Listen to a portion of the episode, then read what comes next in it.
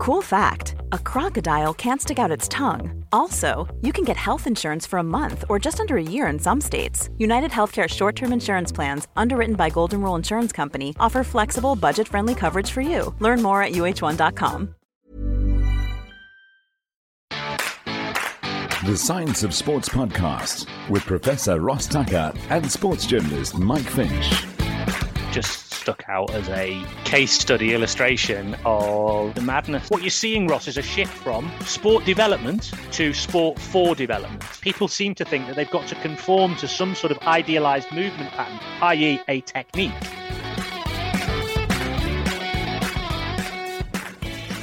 Hello and welcome to another episode of The Science of Sport. I am Ross Tucker, flying solo today because I am in Switzerland while Mike is back in Cape Town.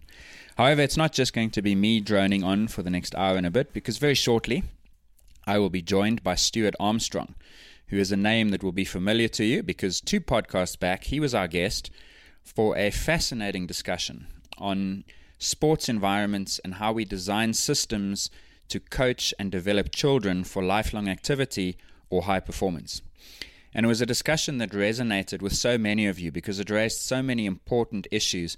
One of them being the philosophical question of what does sport even mean for children? And so because of that, we just had to get Stuart back on. And so that's what this episode is. And it was set up as a Q&A in which some of our VIP patrons were allowed to listen in live and ask questions of Stuart themselves.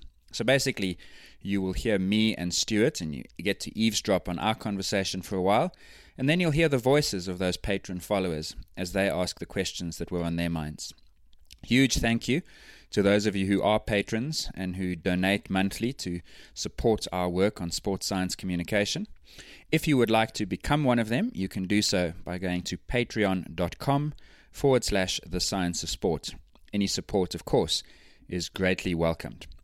But let me, let me step out of the way and, and hand you over to Stuart, who's got a great deal of insight and wisdom to share.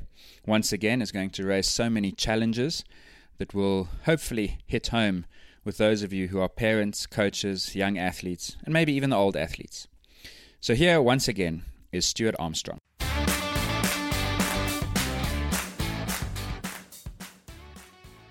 Right, Stuart, thank you very much for giving us more of your time. Episode one was a hit. Uh, Stuart actually messaged me on social media after our first episode went out and said, is, is this normal for us to get so much feedback? And it wasn't. It was abnormally high because the topic was abnormally interesting. And I think, don't blush, Stuart, but the guest was abnormally good at explaining it. So, so that's why we, that's why I managed to, to hook Stuart back for part two. And I've invited our patron followers to join this call. So we currently have almost a dozen listening in live to Stuart and I talking. Uh, in a moment or two, I'm going to throw it open to the floor, as it were, for some questions. So, this is a slightly different podcast to what you might be familiar with. Thank you hugely to all those people who have pledged some monthly support on Patreon. Your support is massively appreciated, and hopefully, little things like this make it worth your while over and above the podcast. So, Stuart, I see you joining us from the same spot as last time, looking very casual on a Wednesday evening. I know you were supposed to be going away, but those plans got delayed, so your loss is our gain. So, thanks very much for being here. I'm uh, I'm really happy to be here, and um, I like being described as abnormally good. I think that's probably the best the best sort of way of describing me that somebody probably has ever come up with. So uh, ob- abnormal, definitely, and uh, but I like the good bit at the end of it. And Ross, just while we're on this, because I'm a fellow podcaster and I've made this mistake myself, uh, do you need to press record? Uh, I do on the video. Ah, I do it. on the video, but I was at least prepared enough to press record on the sound. Recording the in recording. progress. So I, do I get fifty percent? That's But okay. I, I just I've made that mistake before and I couldn't let you do it because I yeah I, I it's horrible. Abnormally good and excessively organized and professional. Stuart. so Stuart, we, I think we covered some very profound ground last time. We started off really wanting to talk to you about coaching children, and we ended up um, actually talking more about philosophy of sport, which was very interesting. The um, the the conversation went in a direction that I I don't think I was certainly anticipating. So that was that was um, interesting. And then I spoke to you afterwards, and you said that you were a little bit concerned that perhaps it was from your side a little bit ranty was the word that you used. but I, I, honestly, I don't think that it was. I think it was just an indication of the passion you have for the subject.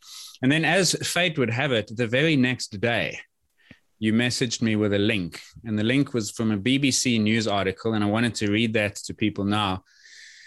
The headline is The Four Year Old Footballer, you heard that right, the four year old footballer scouted by Arsenal while still at nursery. And there's a video, and it tells the story of a four year old called Zain Ali Salman, who was just four years old when he caught the attention of one of London's biggest football clubs. He's the youngest ever recruit to the Arsenal pre academy after his skills had him running rings around players twice his age.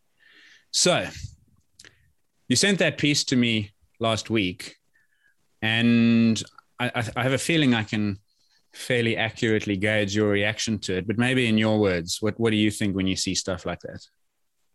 Well, yeah, I mean, it, I guess it um, it just stuck out as a case study illustration of the madness whereby I mean don't get me wrong right?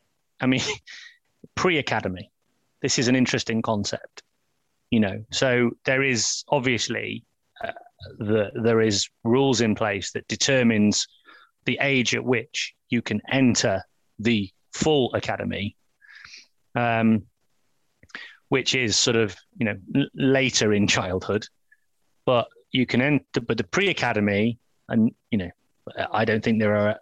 Well, clearly there are less restrictions. So uh, we have a situation whereby some people who are, I assume, professionals. You know, they they do this for a living. I assume, you know, they're um, you know they they are well versed in you know the, the world of sort of you know child development and um, skill acquisition and um, talent development, talent ID, and for some reason these professionals think that's all right.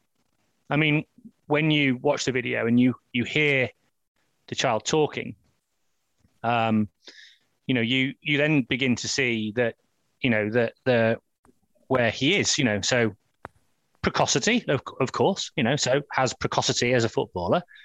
He's a four year old boy.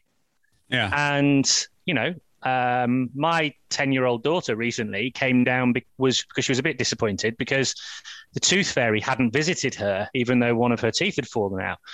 And that was to do with the fact that the tooth fairy was very tired uh, on that evening. But you know, and, and that's a ten-year-old, and there's a four-year-old, and there's a four-year-old there, and there's Christmas coming up, and there's all these different things, and we're asking these children to enter a pre-academy, and you know, I can't describe it as anything other than madness. It, it just doesn't make sense to anybody, and yet it's almost become normalized, celebrated. Yeah, the thing I struggled with, well, not struggled with, but I've been particularly struck by in the last week is that universally, the feedback to what you said on the pod last week was agreement. Now, I'm the first one to recognize that what I've established on Twitter is an echo chamber, so I'm only going to hear that. But I also I also can't imagine anyone seeing this article about a 4-year-old kid being signed up by a professional football club and going, "That's cool." How is and and maybe it's just because I'm not in the circle of, of, of people, but when you say it's normalized, I don't see anyone saying that this is a good thing. So how how, how is it normalized when I reckon if I asked hundred people at a shopping mall whether that's reasonable, more than two thirds would say that's ridiculous. Let kids be kids. Yes, but it's a little bit like I said uh, eh, when we when we spoke last time. I think, by and large, rationally, most most people, particularly the people in our echo chamber, um, would be in violent agreement. However, that is a relatively small number, mm. and I actually think that the bigger number are the people who think that that child's uh, future is paved with gold, and actually that's the route. So you know, you know, ultra precocity amongst youngsters is deemed to be, you know, and you look. It, there's video everywhere. You know, there's video everywhere of Messi at four and and you know Ronaldo at four and all these other kids at four in other different sports. You know, there's as many. You don't see those videos. They don't permeate like the internet in the same way that Roger Federer, a multi-sport athlete, didn't really become really, really, really good at tennis until he was about 14. They don't catch hold. No one sends them around, do they? Mm. But everyone loves a four-year-old who's good at stuff. And so I think there's a very pernicious um, idea that is out there that no one really openly speaks about. But dearly, I think there are some people, if they're really honest with themselves, um, would dearly love that to be their child. Um, regardless of the downstream consequences. sure. and, and, there are and some other people who maybe aren't, aren't even thinking about the downstream consequences. So, yeah. You spoke about the scout. I mean, sh- we, we should assume that the scout has got a reasonable way better than average understanding that the, the probability that that four year old becomes a good 14 year old, let alone a 24 year old, must be re- remote. I mean, tiny, tiny, tiny probability. Put us in the mind of that person. Why, why is he doing something that I think earlier you described as, as ridiculous, to use a put a word in your mouth, maybe? Well, you used a really good analogy last time round. I remember it. You know, when you talked about the gold rush. Mm you know, you want to be the scout that finds the great big nugget of gold. There's gold in them there hills. You know, you want to be that person who strikes strikes gold, don't you? And if this is the one, if this is that scout's golden nugget, that scout does very well out of that. You know, potentially, either reputationally or financially. I'm not quite sure how scouting works. There are courses that you can take. I mean, there have been courses created by various of the football authorities over here where you can become a fully qualified scout through various training mo- modules towards talent ID and learning about talent ID. And all of this stuff is covered. I know that because I worked with some of the people at the FA on, on those modules.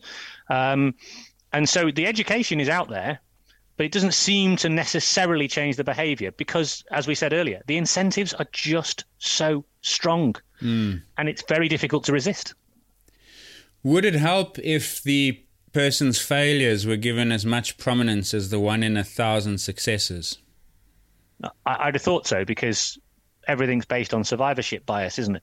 Yeah, because there's a phenomenon I've seen in punditry where political pundits, for instance, will make an obscene number of incorrect guesses about what's going to happen, but they're never ever held to account for them. But if they get one in 30 right, they're heralded as a political genius. And it seems to me that the same thing happens in sport. Yeah. Yeah, it's. Um, I've heard it referred to pretty, uh, very unpolitically correctly, as either ugly, ugly boyfriend or girlfriend syndrome. Don't for, you don't remember the ones that that that you didn't particularly get on with? You remember the ones that that you know that you really really liked and you really really were really were after? Similar sort of scenario where I think it's a sort of strange version of the availability heuristic, isn't it? Whereby you know it doesn't matter how many times you get it wrong as long as you get it right once. Yeah, yeah, that's exactly what's in play there. Um, so. I mean, I want to work towards some kind of practical understanding of what the way forward is, and and I know that's a massive question, and there may not be one. On the show last time, you spoke many times actually about we have to ask ourselves what we want sport to mean and why do we do this. Where are you sitting on the answer to that question now? Well, I, I, guess you have to look at. I guess it's very easy for me to throw my hands up in the air and, and, and sort of say, oh, you know, the system is completely destroyed. We're talking about one particular sport in the main here, right? That has a particular structure, and it is. This is also in the UK. I'm not saying it's necessarily worldwide, albeit I do believe the problem is becoming further further you know, kind of exacerbated in different contexts with different sports, depending on the sort of dominant sport that is part of the nationhood or the culture and this, that, and the other. However, in this particular case, there are some extreme, extreme forces at play that that are challenging us. Um, but that what we shouldn't probably do is to say, let's not take that particular context and those particular situations and and say that that therefore means that the rest of the whole sporting system is basically just damned forever and there's no way back you know in the US particularly you know there's a lot of people again, you know, kind of part of this sort of community, part of my echo chamber, who have for a long time been remonstrating against the sort of ultra commercialization of youth sport. Now, it's not quite as rampant as you would see, say, in this sort of, you know, kind of Premier League professionalized football context, but nonetheless, in many contexts in the US, you know, sport is increasingly becoming something that is so commercialized that it's essentially pricing out of, you know, a, a huge amount of young people. And it's just happening kind of the world over. Now, it's not all necessarily a bad thing because one of the things that commercialization is also bringing is a, an increase in standards.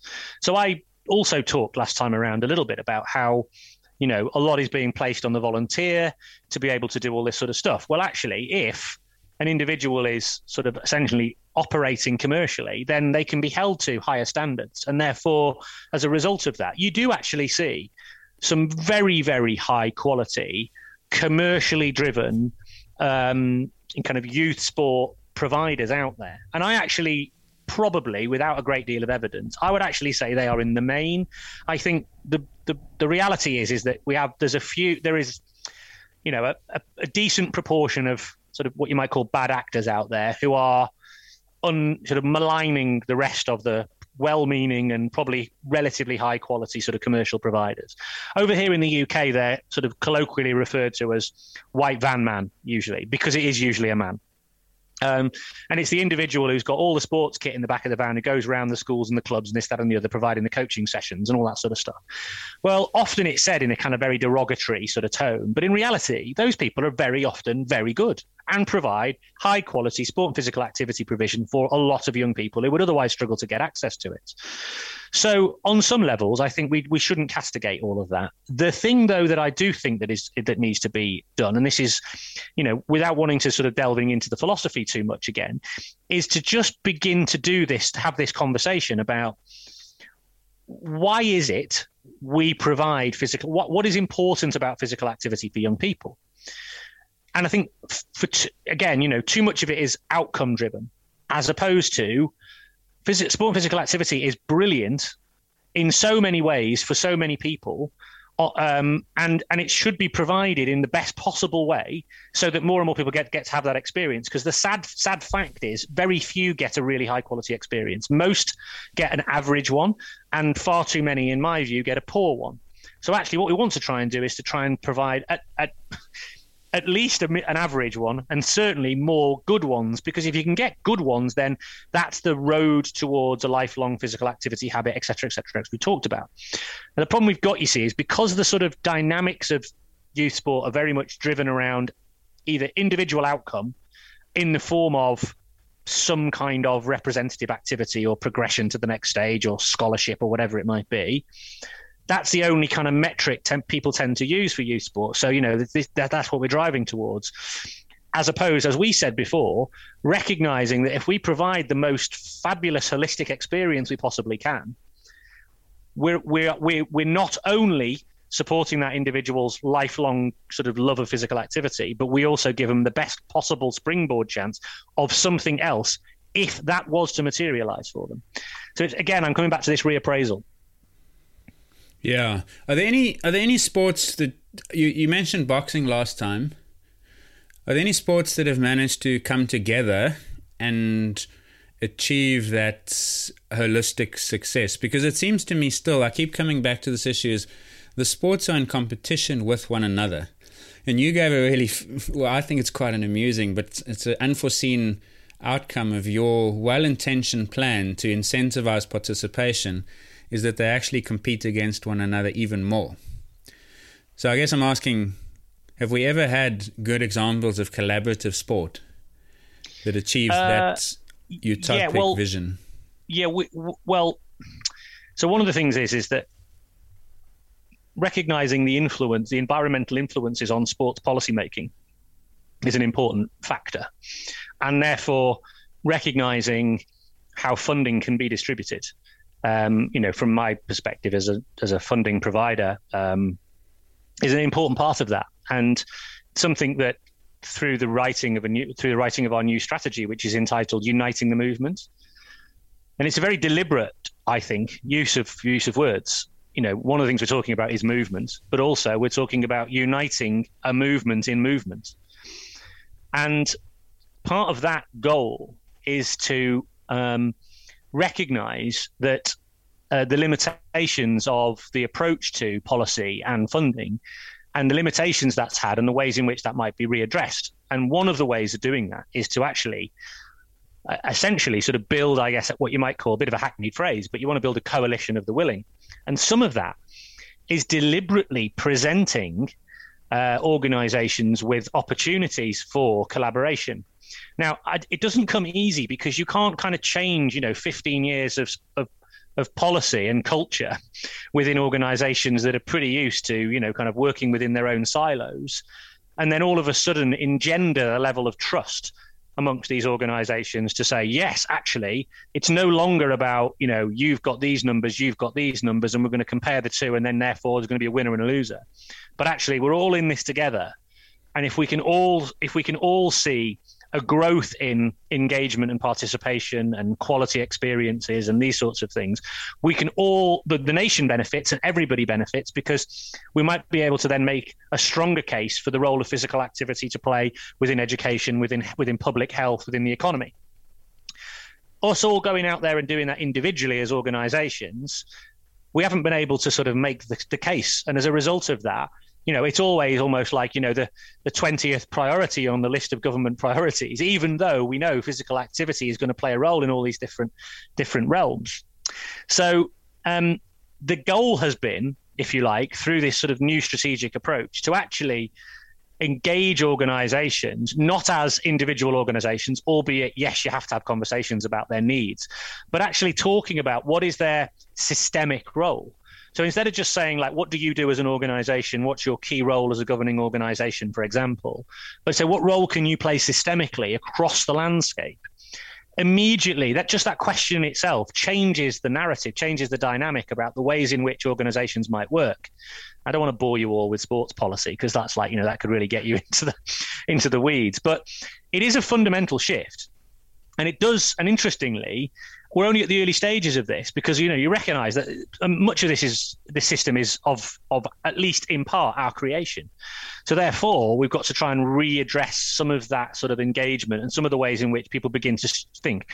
Now, a lot of that also comes from the perspective that you also need to work with organisations to understand where they are in terms of their people, in terms of the culture, in terms of where they are policy wise. And so, a big part of the shift of emphasis and mindset around the value of sport comes from an increased increased diversity. So there's a big, big move towards addressing the stubborn inequalities that still exist amongst, you know, the people who kind of manage sports policy making and sports development systems. The majority of them are still like me, male, pale, and stale. So the reality is, is that we want to try and increase the diversity out there. Why? Not just because it's a it's kind of like an immoral a moral imperative that we need to make sport a more welcoming and inclusive place. And therefore it would actually benefit from a talent perspective it would benefit from a uh, participation perspective. But we also need to increase diversity at all layers of the system system builders policymakers boards leaders. Why would why is that matter? Because then you're bringing people with different lived experiences to the table. Then you can bring them out this reappraisal about what's important for sport. So i think what you're seeing ross is a shift from sport development to sport for development. And it's going to be interesting over the next 10 years. I, I, think this is the sort of biggest challenge of my career as we shift the culture. Um, so right at the start of it, I describe it as being at base camp. You know, we're literally just walking around, working out what we need to get mm. in order to go on the expedition. Because right now we're wearing a pack-a-mac and we're just about to ca- climb Everest. So we've got to give everybody the tools and the resources to be able to begin the expedition.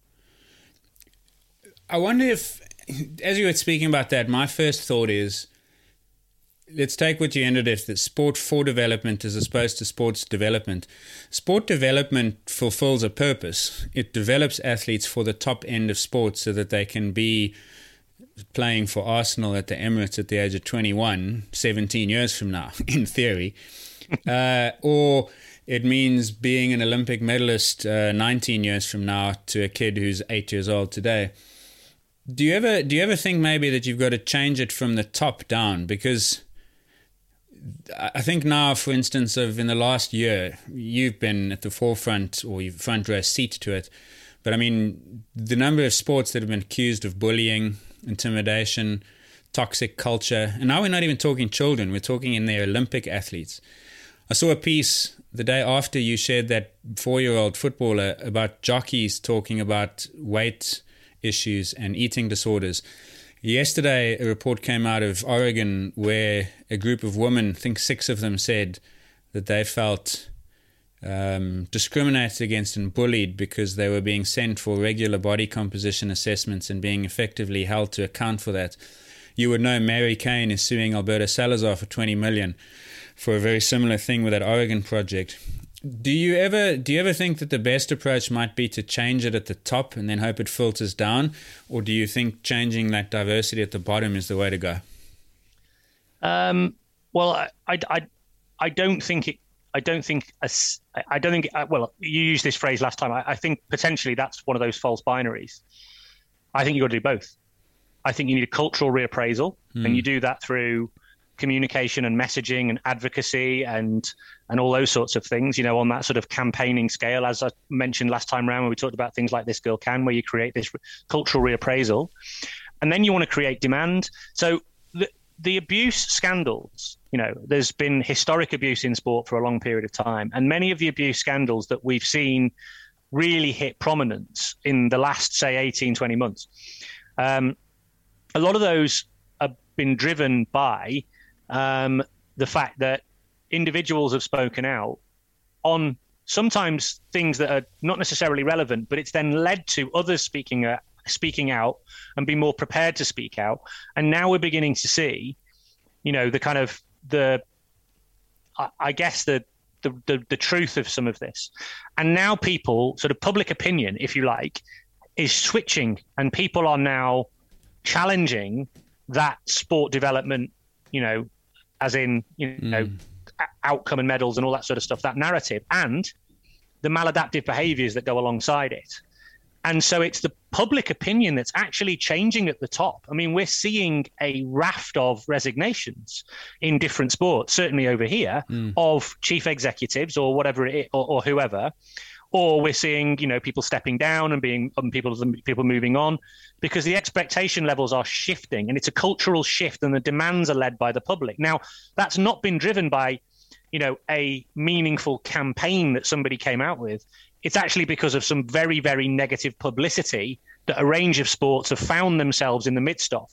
Now, the problem you've got is there are some systemic barriers that's, that reduce that, that, that have actually created this, cult, this culture. And one of them is, and actually I've been studying this at the moment, is whenever these things happen, a review takes place, and the review makes a series of recommendations for that particular sport. And yet, the recommendations probably apply across the board. And actually, so we actually need a systemic shift, not just in the ways in which people in, are engaged and supported and these sorts of things, but then that needs to go alongside this sort of, if you like, new perspective uh, as to what the purpose of those engagement activities are. And so I'm not saying it's easy. I mean, I like I said, I described it as a sort of you know climbing Everest. It is proper moonshot style expedition. This one, mm. this is this is right out there. But the state, you know, it's almost like the, the, the wheels are in motion. And so, actually, in many cases, what you're now seeing is policymakers almost like scrambling to respond. But strangely enough, almost responding in the wrong way, which is usually from the perspective of how do we minimize the reputational risk to the organization instead of saying, my my chief executive actually has got a really good analogy on this there was a terrible plane crash about 20 odd years ago, and the CEO of the airline stood in front of the burning wreck- wreckage and he said, Sometimes you've just got to stand in front of the plane. And actually, it's a really good metaphor for the ways in which I think sports policymakers need to think about this. Is which is we need to learn lessons and change things, and we need to learn them culturally, and we need to change them that way, as opposed to always thinking, well, how do we how do we minimise the damage to the organisation? That's got to be one of the ways in which things shift. So the changing of the leadership is actually bringing people to a different idea around what is leadership in sports organizations. And actually, that's an interesting change as well. So you're seeing it happen at both ends, but I actually think it's the from the bottom that's driving the top top change. Who does this very well around the world? Are there any countries or sports that you think uh, you would hold up as a model and say, if we could do this half as well as these people, we would be on we would be at base camp as opposed to the base of the mountain. I'm I'm drawn towards some of the Scandinavian countries. Now, this might also be to do with the fact that, you know, they have, or until relatively recently, you know, have been nations with high levels of, you know, what you might call, you know, kind of social liberalism driving their sort of political ideals and the mm. culture of their organization. And they've been very, you know, kind of egalitarian, open, inclusive. But I do remember being really impressed, Ross, so an old, um, say, a, a, previous employer of mine, previous boss of mine, a guy called Peter matson Yes, um, I, I, met him. I actually met Peter matson through you. Yeah. And then I went to Stockholm once to give a talk at their high performance conference, and he told me a very interesting thing, which you might be about to say. So let me let me allow you to finish before I add it unnecessarily. uh, well, one of the things I know they did in Sweden this is like government policy, but also this is across the board. So, so Peter heads up the Swedish Sports Confederation, which essentially is almost like equivalent equivalent organisation to mine, uh, albeit with an elite elite aspect as well as the participation aspect. And I remember going to do a conference a bit like yours, and they were talking about these concepts around what does sport mean for the Swedish nation, and they were very bought into the idea of the UN Convention of the Rights of the Child, which has now been signed into Swedish law. Um, and they were, and they've always been very much aligned to sort of this notion of rights and this and the other. And they had a goal to be the most, you know, kind of the powerful sporting nation. And the talk I gave actually was, you look at the UK and you see all the medals, but you need to understand that there is consequences to that as well. So I was, I, I guess, I was doing a bit of a whistleblowing talk. Um, anyway, I don't, I don't know what Peter said to you. It might be on a different level. So what he said to me, we went out for dinner uh, the one night, and he was there with uh, a woman who used to be Nick Faldo's caddy. Her name was Fanny Gunderson. Have I got that right? Sunesson. Sunesson. Sunesson, yes. And we were talking about what their big challenges were. And he said to me it was interesting that their challenge was they were trying to build up individual excellence in communities where that was actually frowned upon. And I said, What do you mean? And he said, Well, in Sweden, just culturally, we, we try to encourage people not to stick out too much, to um, to become too attention seeking, to hog the limelight, to become famous. And so when we try and inspire Olympic athletes to be the best in the world, they actually have to break free from their communities before they can do it. And it struck me that they had the opposite problem to what we have in South Africa. We're trying to build people up and lift them out of mediocrity, and they actually have an interesting dynamic. That's what you were referring to earlier as the egalitarian bit, I assume. Yeah, I mean, um, funnily enough, James Vaughan, who's at AIK Stockholm, doing some really exciting and interesting work around creating a brand new model for a football academy. Um, and AIK is like you know Manchester United, I guess, of Swedish football, very very well known, and they are doing it a different way. But James Vaughan's whole research piece is all about socio the socio-cultural dynamics of nationhood and its role in the way people embrace sport you know, and you mentioned, say, the South African culture and the the way people do that, and the Australian culture. You know, he spent a lot of time, for example, in in the in Barcelona in the Basque Country, and talks about you know the way you know kind of skillfulness is prized, uh, creativity is prized, and that's part of sort of Basque culture, and that's mm. that that permeates then coaching and children's sport. And then, like, you know, you compare that, for example, with, say, the UK or particularly England, you know, where we're still dominated, I think, by the sort of the idea of you know the sort of public school idea of muscular Christianity, you know where you know everybody gets together and we you know we play rugby and it's all good and everybody's a team and you know and all those sorts of things. And those notions almost like industrialized notions of the role of sport in society are still very very prevalent. And as a result of that we don't necessarily prize creativity skill guile all those sorts of things. We prize hard we prize hard workers. You know we we we prize people who are dedicated and committed and dogged and they're the people who are our sporting heroes. We look upon those creative geniuses with some suspicion sometimes. So it's interesting, actually, how different cultural dynamics within sport, within countries, and then that permeates then the sort of political landscape, then also influences things like policy making, but also then just right down to the way coaches coach. So yeah, it's really interesting. Do you think you could take this message? Because I'm now mindful, I'm, you've got podcast listeners listening to you say this, and they're thinking that's great, but I'm not going to change the culture of my country. But they can change the culture potentially of their school. Is that is that the kind of thing a, a willing, interested parent or coach should be doing is saying, I'm going to start with my team, then the sport, then my school, and we can see if we can grow it out. Well, this is one of the reasons I'm so passionate about the role of coaches, Ross, because coaches can create environments. And actually, coaches, you often see, you know, some of the coaches out there who, you know, have performed you know seeming miracles so to speak you know um, you know kind of come from nowhere to achieve amazing things have done so by virtue of the fact that you know they they started with a question. And the question often is what are we here for? What are we trying to do? Where are we trying to get to? What is the goals that we're trying to achieve? What do we collectively believe in more importantly you know what do we believe in and and all those sorts of things are, are, are drivers towards the creation of a kind of if you like, a microculture, if you like, within a small area. And then sometimes that has that can sort of spring out and go go wider and wider and wider because others then begin to mimic or they begin to ask those questions. And so you do see some fabulous, you know, uh, people who spring to mind, for example, like Steve Kerr, you know, who sometimes is castigated for some of the things that he does because they seem so against the kind of orthodoxy. But interestingly enough, I think then as you start to see cult, these different cultures start to pop up and you see different ways of being and lots of different ideas emerging from different organizations, you sort of create, you break orthodoxy, you create heterodoxy. And that's really interesting and exciting. And I'm learning a lot about heterodoxy at the moment and um, trying not to get into break from one orthodoxy just to get into a new orthodoxy to try and try and maintain my kind of breadth of understanding from different perspectives. But it's really difficult because of the propensity we all have for just delving into either rabbit holes or echo chambers. Where, where would you recommend coaches listening to this go to learn about these approaches? Because you're obviously right in the middle of the highway and you are constantly reading new papers. I've seen you tweet quotes from a few academic papers on these theories. Where what, what would you advise a coach? And this is this goes for anywhere in the world. I mean, where, how do they create knowledge and creativity the way that you have to do in your job? Um, well, I'm I'm tempted to say that um, it's, it's it's never. I don't think it's ever been easier to be able to tap into new sources of insight.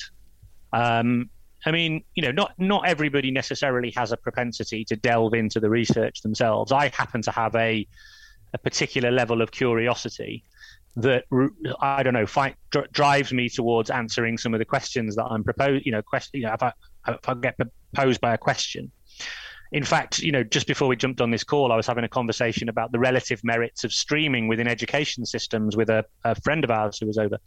And, um, you know, I thought to myself, I need to read up on that because I'm sure I've read something once, but I really need to delve into that. So these are the ways as questions get raised. And then I start to, you know, look around and find new sources of information.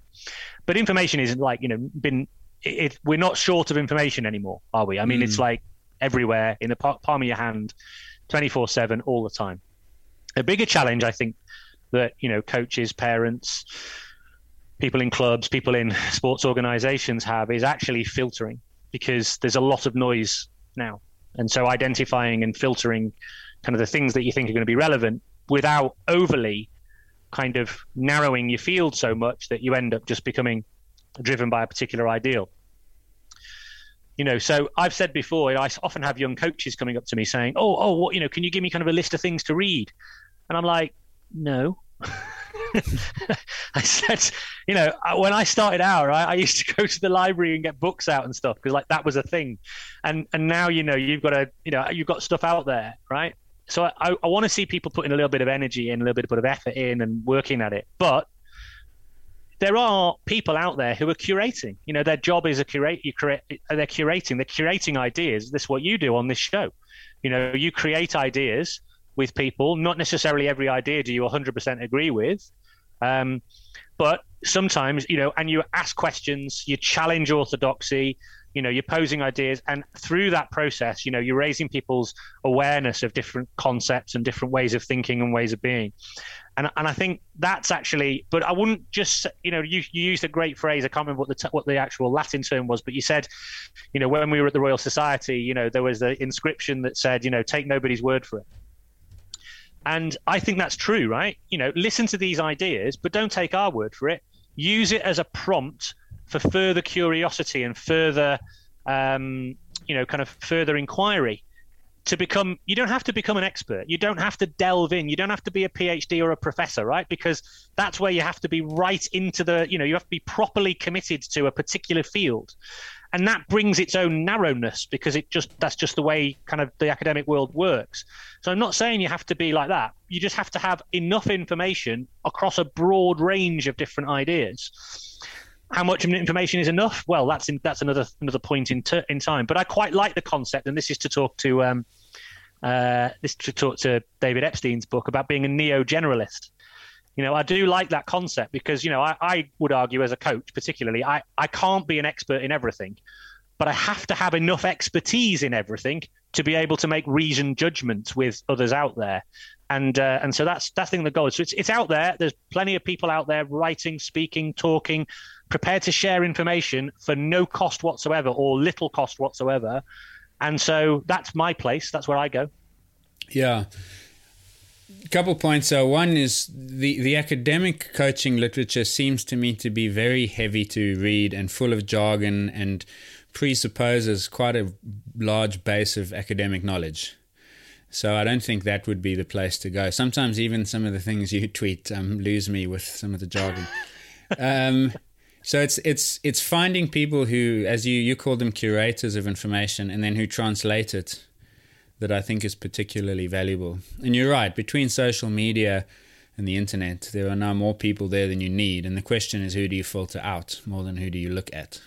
Yeah, I'm conscious of that jargon. You're right. You know, we do get into our own language, and there's a conversation sometimes amongst the community around how much should we use that in use that language and how much should we change it to make it more approachable mm. and the question is is like you know how do you learn something if you're never really exposed to it so i sometimes deliberately present stuff that's like sometimes a bit jargonistic in order to try and hopefully get somebody to sort of get a bit curious but it doesn't always work mm. but you're right uh, my I, th- I see my role as being an interpreter either two ways. One is allowing people to tell their stories and share their experiences or research with others, but doing it through a audible format, which seems to be much more approachable. People can understand it more readily.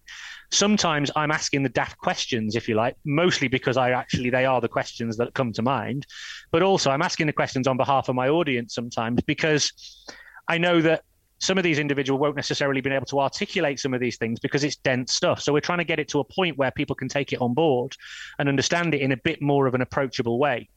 But it's not easy because, like you say, I mean, you know, when you, I mean, I, if I start delving in, I'm not a, I'm not a, um, I'm not a particularly strong on the sort of hard science side. I'm a social scientist. So when you you get going into your physiological realm, I'm gone, right? I'm lost. But mm. you can convey it in a story in these in this kind of in a very different way than if you had to get through the research yourself. So that's that's part of what I think people like we do, people like us do. Speaking of questions, I'm going to use that as a segue to ask some people who are watching this. But I did get an email this morning from Brian Russell, who's also a patron, and he sent this to me via the message service um, saying he won't make the chat but has a couple of questions. So I'm going to use this to kick the questions off. He says, I'm involved in helping coach our Gaelic games for under sixes. Many of the kids are young, not yet four, and the focus is very appropriate functional movement stuff, which is fun and non competitive. I've noticed that there is a desire from the more traditional style coaches to move to games based approach. When would you consider this to be appropriate? When should you start with constraint based coaching for kids so young? And finally, should you teach technique or should you allow kids to develop their own movement solutions? I think he's listened to me before. I think he knows the answer to this. Um, probably does, but uh, all those who haven't, teed well, it up for you. Uh, so, uh, having worked with under fours or four year olds and, and above myself for a number of years, um, I think I describe the role when you're a coach there is you're predominantly an entertainer. Yeah. I don't buy into the idea of, funct- of, of if I'm honest, I don't buy into the and this and this might kind of be like particularly um, uh, controversial for your audience, but I don't buy into fundamental movement skills at all. I, I, I just just don't think that the research stacks up, if I'm totally honest. And and fundamental for what? What for movement in life, right? I agree. Yeah, let's let's make sure that people are able to move effectively in life. But you know, fundamental for a lifelong physical activity habit. What does that look like? Doesn't that depend on the activity? Yes, but what's that going to look like? So you know, so are these are there are there these foundational movements that one must be one must experience or be taught as a means by which to then foster greater athleticism later on amongst five year olds. I don't I don't buy it. It's too linear for me. It's not it doesn't map onto the way humans develop. And you know, and, and also how do we know that these supposedly generalized movement patterns are, you know, kind of the fundamental basis of, you know, everything else that someone's going to do. And that's not to say that there aren't some activities that we might do that might be valuable as a means of engagement. But I would argue that it would be much better if they were done in a very functional way. As, and I don't mean functional to the activity, but I mean sort of functional to an activity. So, for example, if you take a game, any any form of a game, and you know a game has a function. You know, there's a goal to it, and if you play that game, then there are ways in which you might move that will help you to play that game in a different way to another way and you want to want to explore those different ways of moving to be able to play that game so the idea of a kind of a games based approach to, to the development of whatever we're going to call functional or fundamental movements is appealing because it's engaging as a, as a starting point. Mm. And there's a great organization that we work with called Boeing who do just this you know so it's not a singular sport there might be some sports equipment that's used but it's actually just various different game forms that require young people to move in different ways but because there's an actual activity that we're doing there's a level of engagement that's just different from fundamental movements. Now so that that's a form of constraint we use equipment constraints or spatial constraints or uh, we might use um, you know the, what the people can do and the rules that are that, that, govern what they can do as a means by which to design a game form that would then allow people to move in different ways.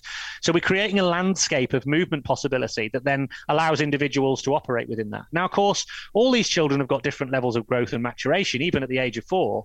And as a result of that, five, six, seven, as a result of that, we definitely want them to be able to explore their own individual movement capabilities within this landscape that's called a game.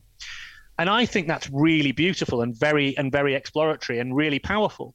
As opposed to, I think sometimes the problem we often face is people seem to think that they've got to conform to some sort of idealized movement pattern, i.e., a technique that if they don't learn to do in the right way in the and i know this is blasphemy in some quarters of the academic community right but if they don't move to these sort of norms and these ideals then oh god that's going to be particularly deleterious and they oh they might get injured or oh, they might not they might not sort of be optimal athletes later on i just think we need to be more natural with it you know, much more playful. Use play as an example, but almost deliberate play to use John Côté's idea. I call it playperation.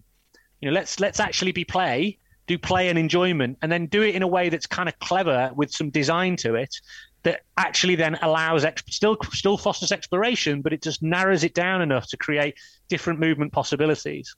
I could go on forever, Ross, so I'll stop because I'm going to get some is of it, the questions. Is it curious though that we started this conversation talking about how adults make absurd decisions like signing four year olds to the academy because of that survivorship bias and they see one case and they think it must be the norm.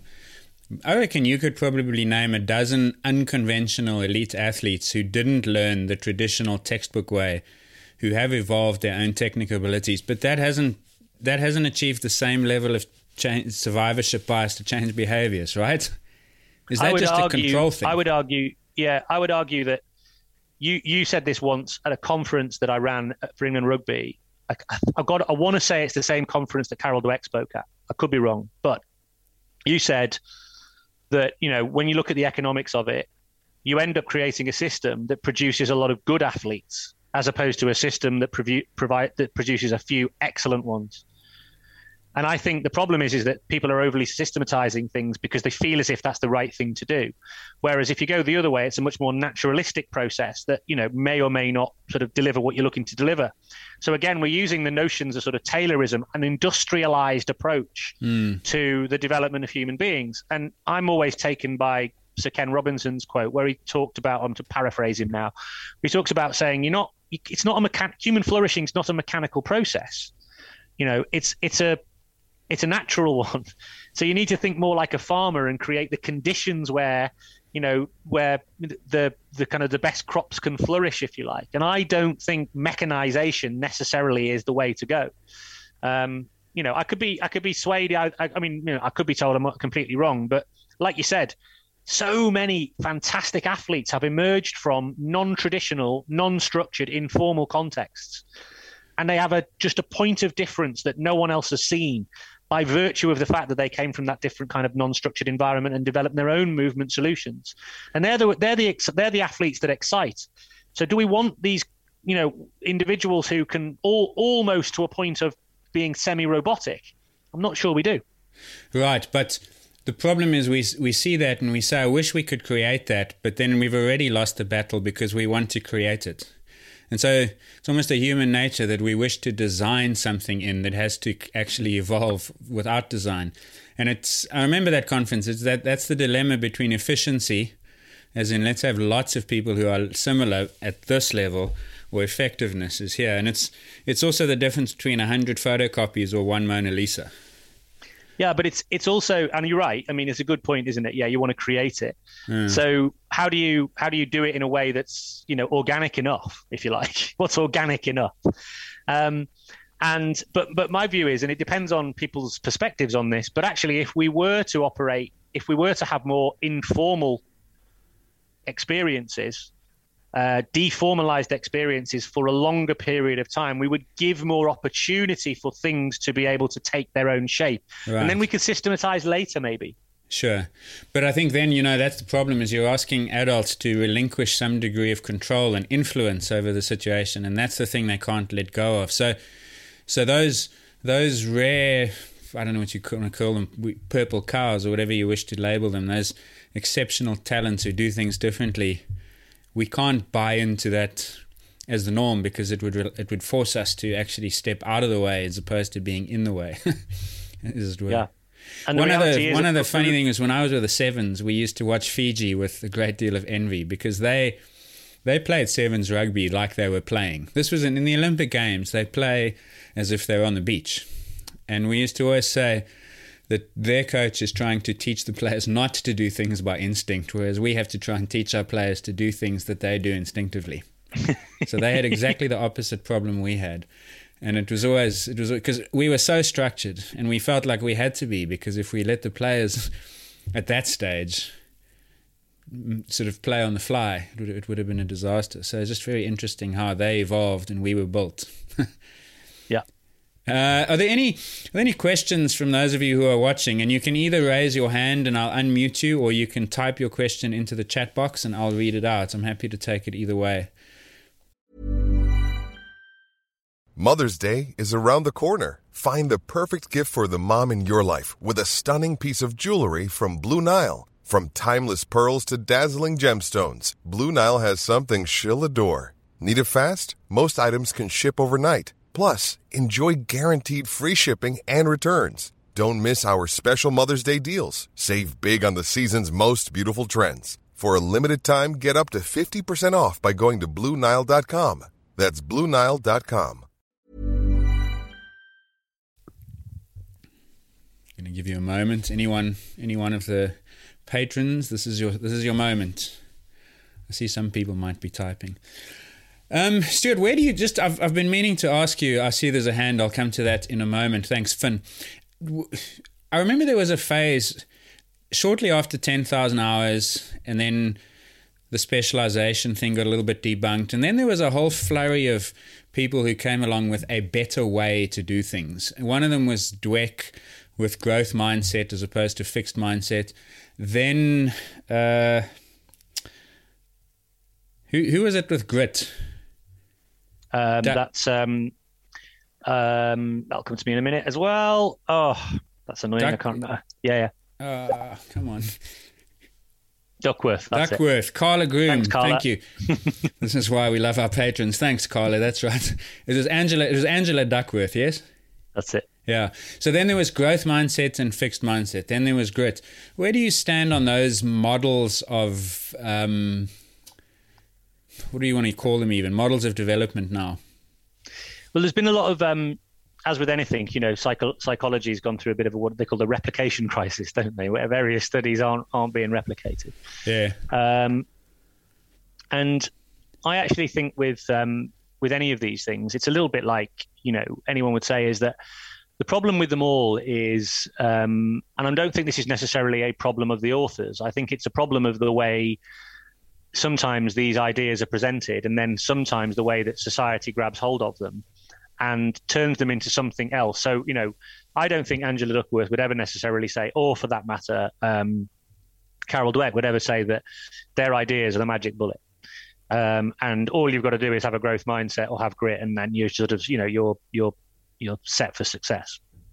Um, I think what you what they'd say though is because all of their things are done is you know through this sort of retrospective study. So I don't think they've ever, ever looked at them. There's been quite a few studies I've read recently where you know very much challenge something like say growth mindset because you know they did a study and they looked with a group, group of children and they didn't see any attainment and this that and the other.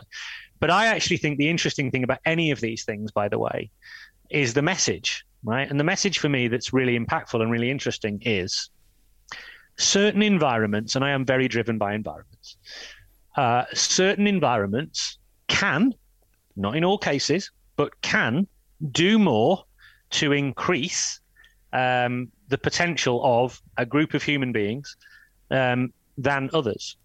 So, for example, like one of the things I really I'm really drawn to by um, Carol Dweck's work is, you know, her idea behind the growth mindset was actually partly because she saw some real danger in the self esteem movement. This idea that if we go around just basically telling young people that they can be anything and they can be brilliant, that that's it, that's all they need.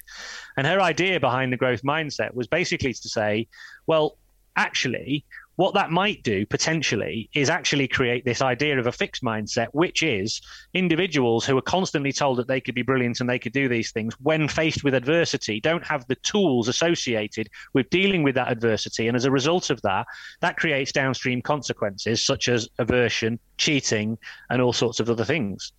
So her goal was to say, well, actually, what we actually need to do is to create a bit of a reappraisal where we actually value struggle. I remember the quote, I will never forget it, um, where she said, you know, nobody comes home from work and says, honey, I've had the most greatest struggle today. So actually, her goal is to say, let's actually value struggle and create environments that actually develop an idea around this idea of working hard towards a goal and actually doing it in a way that's really nurturing and the use of language is a key message in the growth mindset idea. The idea of instead of just talking about attainment and outcome and results, something that I've been railing against for ages, we focus much more on the energy, the strategy, and the work that goes into the whatever the outcome might be, instead of just looking at the outcome. And those, those are interesting ideas that I think are worthy of further study. So rather than going around debunking those concepts, my view would be let's just let's just take that central idea and explore with it more. And I guess so that's where I stand on those sorts of things. Is to I always look at them as what's good in these ideas. Now I don't want to get onto the two to ten thousand hours. Uh, the and the um, Anders Ericsson debate because you and I could have a very different debate, Ross, and maybe that's a tee up for part three or something, right? But the central message in some of Ericsson's work uh, that I think has been lost a little bit It's not really about practice quantity; it's about practice quality. And again, you know, this idea of how does one go about practicing deliberately is an interesting idea that requires further exploration. Yeah. Won't go into it further, but it's the ideas that are central that are important, and they lost sometimes in the media reporting. Yeah, and as you're saying that, I'm just thinking culturally, certainly in South Africa, there are different cultures that would respond completely differently to praise as opposed to criticism, and to failure as opposed to success. And I suppose that's the skill that the coach then has to learn. But the problem sport was making is it was trying to systematize. I hate this jargon, but there it is. Those ways of thinking in a way that then over swung the pendulum too far, and then it swung back, and then it swung too far, and then it swung back, and it it felt like sport was just chasing the next car, that a dog chasing a car, then another car, then another car, and it didn't know what to do when it caught them. Yeah, buffeted by the next the next next next storm or the next wind, you know, mm. comes along and you get off course and then you can get back. As opposed to sort of if you've got the philosophical, and this is takes me back to philosophy. If you've got your philosophical roots about what you believe to be important, I think that gives you ha- helpful navigational tools to then withstand some of that buffeting. Yeah, yeah. Finn has a question. He's got his hand up. Finn, good to see you again. I'm going to uh, ask you to unmute. Hello. There yeah. you go. Finn, thanks very much. Fire away. So, yeah, I, first point I wanted to talk about was not really a question, but um, I mean, I was obviously brought up in the UK and, and have gone through in, in, Scotland various sporting systems. Um, I remember like a pretty early experience in rugby at 14 or 15 not being selected for some form of pathway. And because of the way it was basically set up, it was immediate turn off for rugby. I was like, oh, okay, well, I'm not good enough then, which was no big deal because I had, or in my mind, wasn't a big deal because I went and did cycling instead, which I really enjoy. But looking back now and sort of imagining telling a 15 year old, ah, you should probably not continue with that sport is just ridiculous.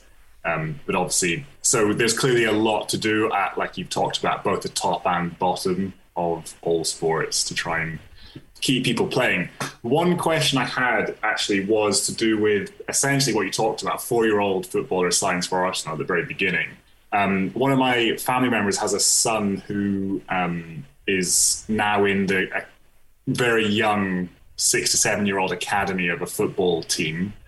The dad was a footballer for this team, as was the or as was the grandfather as well. So football is in his blood. But I am, I don't want to say I'm worried because he clearly loves football, but how do you possibly broach the subject of don't just get, don't just go down the football route, keep other options open? Because it's really tricky not to sort of try and impart something when it's obviously not your child. And you don't want to come across as you know more than them because, of course, their family members have played professional football. And, you know, realistically, I don't know more than them, but you want to say something, how how do you talk about it? Good question. Um, there's uh, well, hi, anyway, uh, hey Finn, thank, uh, thanks for uh, for joining us, and uh, I'm glad you mentioned you're involved in cycling because that explains what looks like the torture equipment behind you. Um, so, uh, what was I going to say? Um, yeah, that's not an easy thing. I, I, totally understand where you're coming from. Um, and I, I would love to have a, an easy answer. All I can do is share with you some of the approaches that I've either used or seen. Um, now, one of the one one of the things I think is quite interesting is um, presenting people with some uh, with with some interesting different ideas. So, for example, um, there is a lot of interesting research at the moment about this concept of what you what I described as say, say donor sports. So that is where I'm not sure I necessarily like the concept, but it, it, it does have some interesting ideas behind it. So the idea that you know you might do some activities that actually support then future growth in the central activity. So, for example, you know, um, because gymnastics is a really powerful is is has a lot of you know kind of great sort of funda- fundamental movements built within them whatever they are if they exist. But as a movement capability idea gymnastics parkour you know trampolining these sorts of body management style uh, for that matter many of the martial arts that you know foster things like balance and kinesthesia and, and gliding and all these different other ideas of movement that those can actually be a donor for a, a central sport now, I don't think with a very young child we necessarily want a central sport. However, this is a cultural do- culturally dominant scenario whereby there is a central sport in this child's life, like it or not, and that's going to permeate.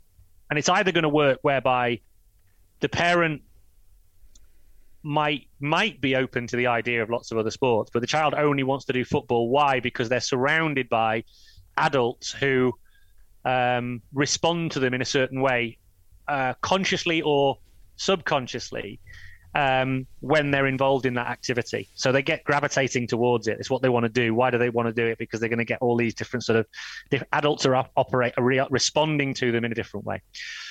but you can present people with these different ideas and you can suggest to them this idea of you know donor sports you can suggest to them some of the research about the idea of you know just talking about kind of the dangers of or the potential dangers of single sport participation from a lifelong participation perspective, from an athletic retardation perspective, if you like, from the limitation perspective of, of athleticism, and from the, perspe- the potential for things like dropout, etc., etc. So I guess you've got two ways of doing it. You can come at it from the negative side, look at the danger, which you know often you know look at smoking cessation campaigns doesn't work, right? So I, I use this interesting framework, a behavior change framework, which can apply to anybody. So you've got basically sort of four levers of behavior change. You can either hug, you can nudge, you can shove, or you can smack. And these are obviously metaphorical. I'm not saying you go around smacking, you know. So you can use a metaphorical hug. So you could hug somebody into a change of behavior. You can nudge them into a change of behavior. You could shove them into a change of behavior or you could smack them into a change of behavior, you know, creating a reappraisal. And all of those are appropriate. And in different contexts of coaching, you know, I might use a particular a particular methodology that just creates makes somebody kind of stand up and take a jolt. That's sort of the metaphorical smack. Whoa, whoa, whoa! Hang on a second. Why, why is it? What? Now, I would use some of these ideas maybe and just put a, put them into a box. So my idea of maybe pre- presenting somebody with look at this stuff about donor sports this is an interesting idea that might support whatever they might want to do athletically. You know, you could look at that as a bit of a hug. Whereas, you know, maybe presenting them with the research or or an article that talks about the dangers of specialization, a bit more of a shove maybe or a firm nudge, something along those lines. So I'm sorry I haven't got any kind of hard and firm answers, but that might be a way to think about it. Must be very difficult when you're you're born into a community where everyone who's close to you will affirm that choice and not anything else. I mean, your your your destiny is to some degree predetermined.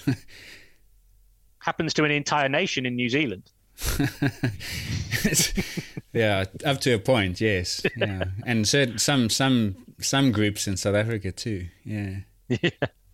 Huh, very good question, though, Finn. I was I was going to ask you, Stuart, about that as well. Is parents of children who become obsessive about a sport, should they just embrace it and go with it, assume it's a phase? Because I was thinking back to my own childhood. If you'd, and I don't, I don't know the dates, but if you'd found 11 year old Ross between the month of March and August, I was going to be playing in the NBA. That was it. I was obsessed with basketball. By September, it was cricket. By the next year, January, it was football. And my parents never said a word. They just facilitated whatever I was obsessed about at that moment. But does a parent embrace obsession in the short term, or should they always be trying to encourage balance and generalization throughout 365 days a year, if that question makes sense? Well, I guess um, to use a, an analogy that probably doesn't quite work, but if you were to indulge your children's obsessions when it comes to, say, nutrition, you'd probably get locked up. That would not be parenting 101 you're right. Yeah but what so why would we do that in a sporting context? Having said all that so i would argue that actually the provision of a balanced physical diet let's say um, is just sort of good a good approach to in the same way we would want balance in other areas of their life we want to create a balanced physical diet and the best way we can possibly create a balanced physical diet using all forms of movement it doesn't have to be formal formal, you know, because I do know lots of kids who go to kind of every club known to man. That's not necessarily what we're saying, because that could be equally challenging. You know, it could be we just, you know, we're going to do this movement today, we're going to do something else today, tomorrow, we're going to do some rock climbing and some parkour and some all these different things. So I just used, I probably think about it in those terms. Yeah, I suppose, I mean, for me, it was play, and the only reason my parents ever stopped me is because I made a noise playing in the mm. driveway, bowling a cricket ball up against the metal garage door for two hours every day. So, so yes, nutrition. Obviously, you wouldn't indulge their obsessions, but but uh, is there not a difference when it comes to saying we want them to be active? This is what he loves. Should we just not feed that passion? Well, I think you're right about the the concept of of play and the idea of um, you know when when people are, you know, young people. And I, I, was just like you, Ross, by the way. You know, whatever was on the TV at the time, I'm in it. and I'm 100% and I'm learning every rule and I'm learning everything about it and I'm designing games around it and, I, and I'm you know that's it that's all we're doing for the next six weeks but then you know I'm such a sort of I have such a relatively short attention span that you know six weeks later we're on to the next thing and uh, you know I'm, I'm, a proper jack of all trades uh, you know when it comes to sporting sporting um, experiences but so and actually so actually indulging an obsession in physical activity in all its forms is brilliant as opposed to indulging an obsession in a singular activity until a certain point in time when we can make an informed choice and this is the key thing it's about an informed choice hmm. Hmm. absolutely um, there's a question that was asked a while back. Sorry to keep you waiting. Karen has asked actually two questions. One of them I think is a really good one, but it's a big one. So I'm going to let you decide how to approach it. What's the What's the greatest challenge moving forward post pandemic? This is something I'm sure you've thought about a great deal. Um, yeah, and and funnily enough, we've done quite a bit of. Um, what we call horizon scanning, where we brought some agents, an agency together to look at what are the trends that are potentially we see in the future, influence pandemic influenced, but also you know what would these trends have been anyway, and um, we looked at a number of these different trends. For example, uh, one example I would give you is the idea of a, a multi-speed economy. So the multi-speed economy is is how you know certain parts of the economy is driving and thriving, and other parts are actually really, really sort of st- stagnant. We're seeing it now. So, for example, we're seeing, for example, uh, agriculture and hospitality who are really struggling to be able to either either move their produce, or in the case of hospitality, hire um, staff to be able to sustain the businesses. And so we're seeing stagnation in the economy, whereas other parts of the economy are really kind of moving at speed. So some exports, for example, are moving at speed, uh, other parts are doing well. And in a concept of a multi speed economy, you then have uh, different parts of society able to interact with, say, sport physical activity in different ways. And so you know, we're thinking, well, what would a kind of multi-speed economy within the sports space look like? So, but to answer the question about that, one of the things we are staring into, I believe, um, is an epidemic of volunteer loss.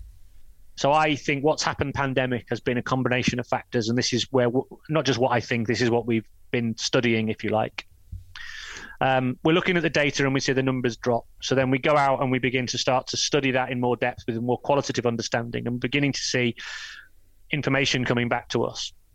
And the information we're hearing is is that people have either created a reappraisal and they've gone, you know what, pandemic made me really think about what I was doing in my life, and actually I now decide I'm going to put my focus elsewhere.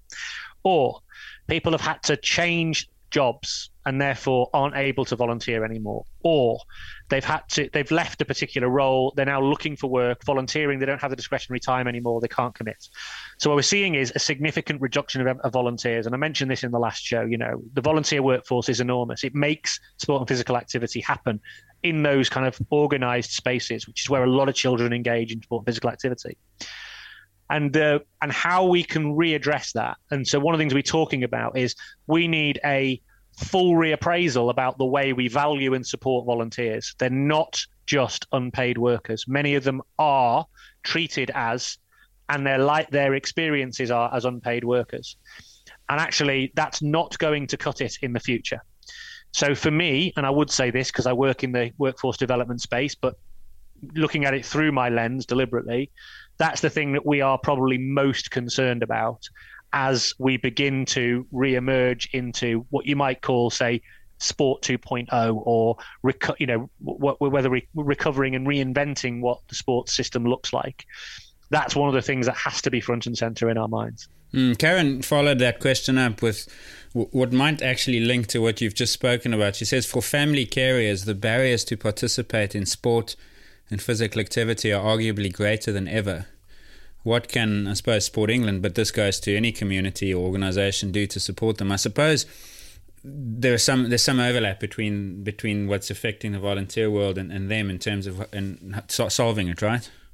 Yeah, and actually, funnily enough, that speaks to one of the things that we're working on we're, we're working on now, which is this recognition through the pandemic as well that we've been you uniquely um, reliant on voluntary organizations or charitable organizations in communities to be able to provide physical activity. And even in cases where that is provided, you know, kind of from a uh, provided through a professional individual, often that's done through you know it's procured by a community charitable organization to minimize the cost of the local community and of course that's the stuff that gets cut first that's the stuff that disappears the quickest. So the barriers to access are just widening. They were already there were already stubborn inequalities in sport physical activity. You know, you have to have the means to access, um, and now it's redu- it's reduced even it's, it's brought, uh, brought uh, widening even more. So actually, the idea of the family and actually supporting the family as a, as a means by which to not only be a provider but also to be the the conduit towards those sorts of engagement experiences is a big part of one of the things we're trying to explore. And actually equipping carers you know who did through lockdown you know many of them did start to do more physical activity stuff because who knew ross that the way to sort of make people more physically active was to ration it. You're only allowed an hour a day so everyone's out walking cycling doing whatever running. You know you've never seen so much physical activity taking place because there are yeah. limited options out there but the problem is that habit doesn't necessarily doesn't necessarily carry on. But we did see carers stepping up. We saw amazing things happening in communities. My goal actually is to actually facilitate that through, for example, things like social entrepreneurship. So instead of you know always being about grant making and supporting charitable organizations what we're doing is enabling individuals to create social enterprises businesses designed to do public good that can then by providing them with training and skills and equipment and resources to be able to set up these community-based organizations. And we're seeing it now. You know we see lots of sort of this it's called this mum runs type running groups you know or you know um, lots of different sort of self self-directed things. And if we can support individuals to sort of create them as a sustainable business model what that can then do is create uh, not only an income generation for those individuals, but it also means that they can maybe become slowly become employers, provide support to others, grow that physical activity. So the idea being is to create a, over the next 10 years, enable people in community to give them the skills and tools and resources and then and then support them to create their own physical activity space as opposed to this top down mm. you've got to do triathlon in your community. Why? Because triathlon's great. So here's all the tools you need to do triathlon even though that community might not be excited about triathlon. Yeah. they might want to create something else that might then lead towards things like triathlon but not a starting point. Interesting. Very good. Thanks for that question karen. Carla uh, I've just asked you to unmute yourself so you'll be able to ask your question. Fire away. This is Carla, who earlier gave us Duckworth. So thanks for that. and question time. Thank you. This is a this is quite a, a simple question. Um, I like the idea of the natural movement patterns and um, and letting people develop the way they want. And when I was a kid, I was very much into agility stuff and dancing, and I choreographed my own group exercise classes. But I also developed some pretty terrible habits of um, like glute activation that I didn't realize until I had physio after hurting myself as an adult that I had all of these really dysfunctional movement patterns that you couldn't really spot by just watching me.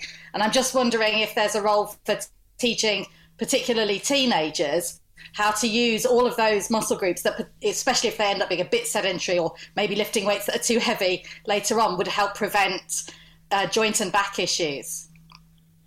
Yeah, I mean, I, I do think there is a important role to play for um, the development of a full movement repertoire, so as to avoid things like you suggested there. You know, whereby you do develop these sort of movement competencies, don't you? Or you do, you you're underdeveloped in certain areas because you've been overdeveloped in other areas, and then there's there's a role to play there. So I, I'm not saying that you know we completely throw all that out what i'm saying is is that i think there's been a bit of a, a, move towards the mechanized approach of let's build the perfect athlete from the ground up as opposed to saying let's allow people to develop their own personal athleticism capabilities through a range of activities that are meaningful group exercise being a brilliant one by the way uh, and a really important one to the uh, to the health of particularly this nation, uh, particularly for women.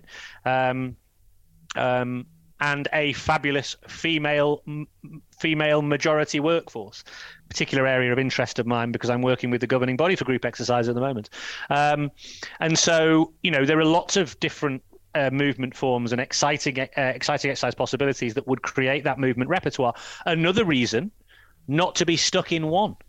Because if you're stuck in one, that's where you do create deficiency. It's the equivalent of the one dimensional movement diet, the burgers only instead of the broccoli as well, or actually the full range of all the nutrients and the nutrition based possibilities.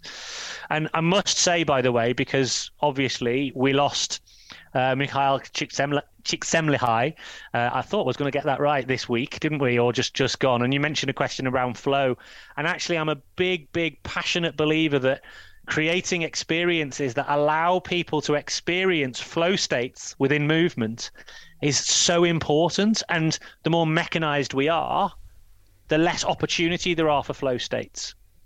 Um, and I've experienced flow in coaching, or at least what I report to be flow. But it's only since I stopped trying to orchestrate and manage and run and mechanize everything and became a learner within the experience learning alongside the participants and attuning to what they're experiencing that I've truly ever had experiences of flow. So thank you for asking that question too. And I think it's particularly relevant to everything I'm trying to talk about around play. Great stuff. Two, let's take two more questions because I am mindful of time. I know it's late now. So thanks for hanging on there. Ben, your question, I'm just asking you to unmute. So fire away once you've unmuted yourself. Yeah, fantastic. So um, I think my question's quite narrow because of my job, but I'm a PE teacher at a secondary school.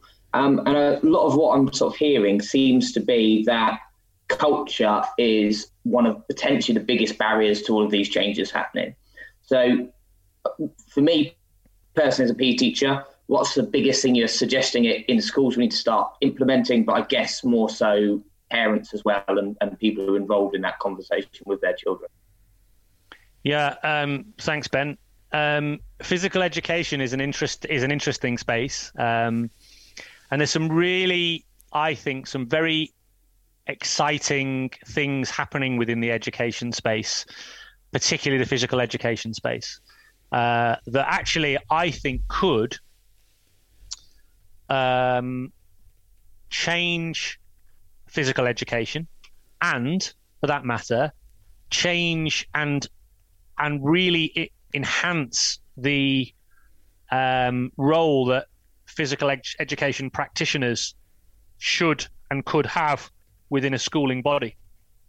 So um, there's a number of different. I mean, so you you may have read some of the stuff that say Sporticus on Twitter puts out uh, with his fantastic blog.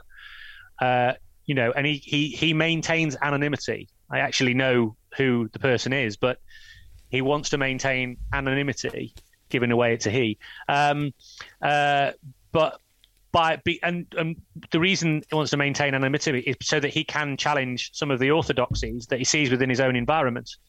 Um, and that's a very interesting source material, I think, around asking and posing some questions about what is the meaning of physical education within the sports landscape. I mentioned earlier the fantastic guys at Boing who is they're a charitable organisation that was started out of Oxford Brookes and is now also linked into Gloucester University, but a range of other providers. And it's a sort of student led project that has grown and built and, and all that sort of stuff. And they have a concept called the play tank, and their actual genesis was within physical education in primary settings around the idea of playful experiences as a as a as a means by which to foster a love of movement and the development of movement capability.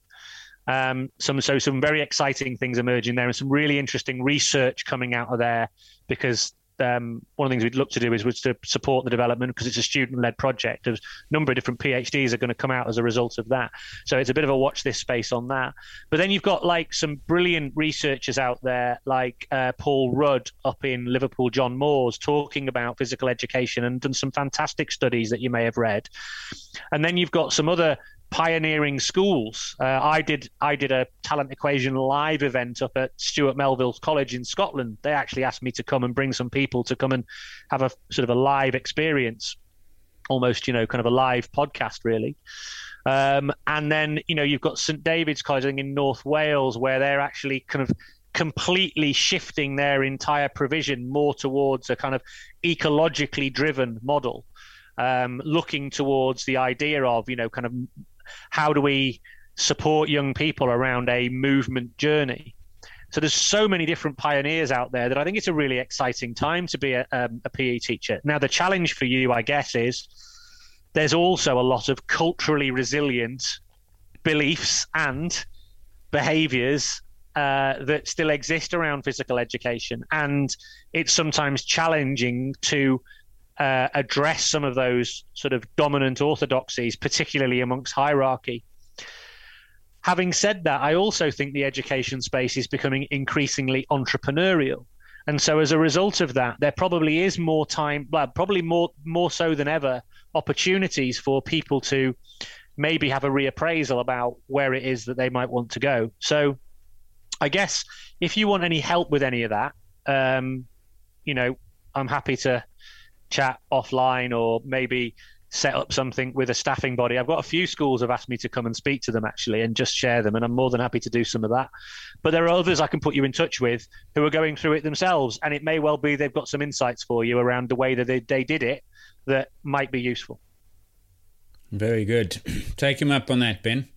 The revolution begins on a podcast. our final our final question goes to Kate uh, from South Africa, now in England. I've asked you to unmute yourself. This is yours. Last question of the evening. Thank you. Um, so I'm the physio of the group, and um, so Carla, I first of all need to tell you that your glutes were never asleep. Okay. you just needed to learn how to use them differently. They weren't asleep. It's all good. Um, so physios love sort of trying to standardize everything, and that's just what I was going to say about all of your um, standardized movements and functional movement patterns and everything. Is that uh, non-standardized things are not saleable, so that's why people don't like them. Um, yep. So everybody likes to have a little recipe that they use, and they just roll that out, and they can do courses on it, and they can do all sorts of amazing things that are very saleable. So just remember that whenever you're seeing like a method or anything like that, crap. Okay. um, so that that was just my little preamble. But uh, what I really wanted to say, Stuart, is that um, thank you for your excellent talk tonight and to us as well. But um, so there's this Charter of uh, Human Rights for Children. And so I, I, know that every child has the right to be protect, protected from danger. So I, I feel quite strongly that all these academies and stuff are actually putting our children in danger because, first of all, they, they're not um, giving them multi sports, so obviously they're not developing correctly, but actually they're breaking them. Mm-hmm. Um, and so, I, I, mean, as I've said to you before um, on Twitter, you know, I'm at the sharp end of this, so I'm having to deal with it. But do you have any advice or anything like that on how that can actually impact future programs for people because I actually think that that's a very serious problem. Is is never mind that they're not going to reach their sporting potential or actually properly breaking them. Yeah, I mean, and and like you say, you know, in in your space, you know, they're breaking them physically, but yeah. also emotionally, yeah. socially, mentally. In the downstream consequences are severe. Um, you know, and and many of us will probably recognize this as well. You know, I mean, uh, it, it's it's it's anecdotal often, you know. So I don't I don't know what the data is on this, but we would probably all recognize this story enough to know that it's got to be more widespread than we would like it to be, whereby the so-called, you know, the the individual who is on a particular journey and they're mapped out for this journey, you know, either has the career-ending injury, or you know ends up maybe not making the progress they want and then ends up in a whole range of you know what you might call socially unacceptable behaviors that ends up you know more or less destroying their life. And you've got to ask yourself the question if they were never exposed to what is an abnormal environment for a child and asked to sort of experience that would would this have happened Now, the other thing I think is really interesting about the UN Convention, they talk about the right of heart, the prevention of heart, prevention of harm. But if you think about um, and any other, if you think about any other context, so we used to allow children to, you know, work in um, mines. You know, we used to allow them to work in the textile factories. And then we decided that that was a really bad idea and terrible for them. And so we stopped it and we made it illegal and we protected them from that. But not in sport. They go to workhouses in sport. And for some reason, everyone thinks it's okay. So, I mean, your point about the breaking the physical the physical side of it, I mean, just that on its own ought to be enough, right? Mm. You know, because you're probably seeing the you're you literally got the casualties most of the time. um, uh, but you know, and then but when you then look at all of the kind of social and emotional and mental and psychological, all those sorts of different factors that also come into play, it's just doing harm, mm. straight up. How, how close are we, if it hasn't already happened, and perhaps it has, how close are we to litigation for those negative outcomes? Or is is the duty of care not yet the, the the dereliction of the duty of care not yet provable because there's no gold standard for duty of care. If that makes sense. Well, we've we've seen it already, haven't we? Where there are now a number of different cases across different sports whereby that very question is being posed, Ross. And so, um, I we're not far away from. I mean, a number of years ago, and this is why this is not a new phenomenon. Twenty, I want, I'm going to say 2015, maybe 2016 um, post a, a, number of scandals, I think in cycling in the main. Um, uh, Baroness Tanni Grey Thompson, hmm. herself mm. an ex elite Paralympian, um, produced a report, a wide ranging 72 recommendation report, duty of care report. You probably remember it. Yeah, I do. And I think there are still many things there that are outstanding in, in, in as in not been addressed. I have a particular piece of work that I'm leading around the role of coaches and their duty of care and actually also duty of care for many of them who often find themselves victims of a system that requires them to act in certain ways even though they themselves know that this is probably not the right way to be um, and so actually there are there's still many things in that report that need to be need to be addressed so I actually think we're at a bit of a zenith at the moment, mm. whereby you've got this societal reappraisal taking place. You've got policymakers standing up, recognizing that this isn't going to wash anymore. And you're seeing lots and lots of sort of activity taking place to deal with that. I'm trying to do try to do this on a systemic basis, but also from the cultural perspective, not just at the policy level, because we work too much at the policy level. You know, and the policies it look it's all great having a policy, but it doesn't necessarily change behaviour. So we've got to work on a cultural level as well. Mm. So um, yeah, it's really interesting time to be uh, in in this space. To be honest, there was a piece actually today. I think it was in the BBC where where former Manchester City footballer called Micah Richards wrote an article in which he explained how difficult it was when he was in the Manchester City Academy and he was the only one who really made the breakthrough into the adult team. And the piece also included the testimonies of two of his mates who didn't make it. I don't know if you saw this piece, Stuart.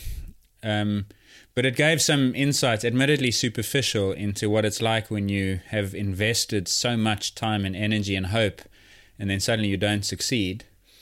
Uh, and it, it does strike me as though it, it's a matter of time before a parent or an athlete said, actually, I gave you, the club, responsibility for my child's development, and you failed horribly against any known standard for it, and therefore you're liable. And we we've seen tragedies. I mean, suicides and so on reported, and and it's um, yeah, I agree with you. There's there's something brewing there for sure.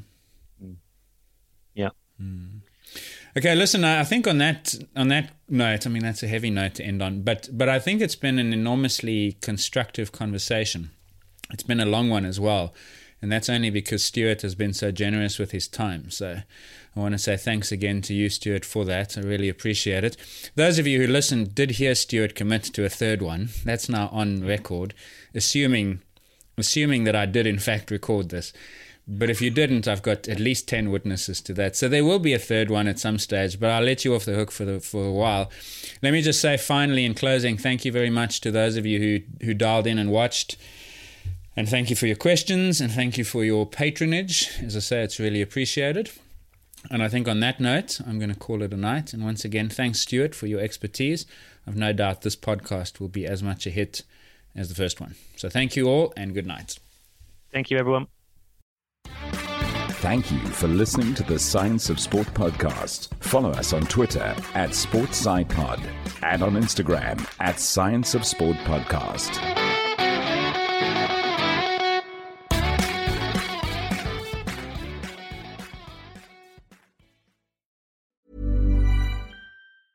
Planning for your next trip? Elevate your travel style with Quince. Quince has all the jet setting essentials you'll want for your next getaway, like European linen, premium luggage options, buttery soft Italian leather bags, and so much more. And is all priced at 50 to 80% less than similar brands. Plus, Quince only works with factories that use safe and ethical manufacturing practices. Pack your bags with high-quality essentials you'll be wearing for vacations to come with Quince. Go to quince.com/pack for free shipping and 365-day returns.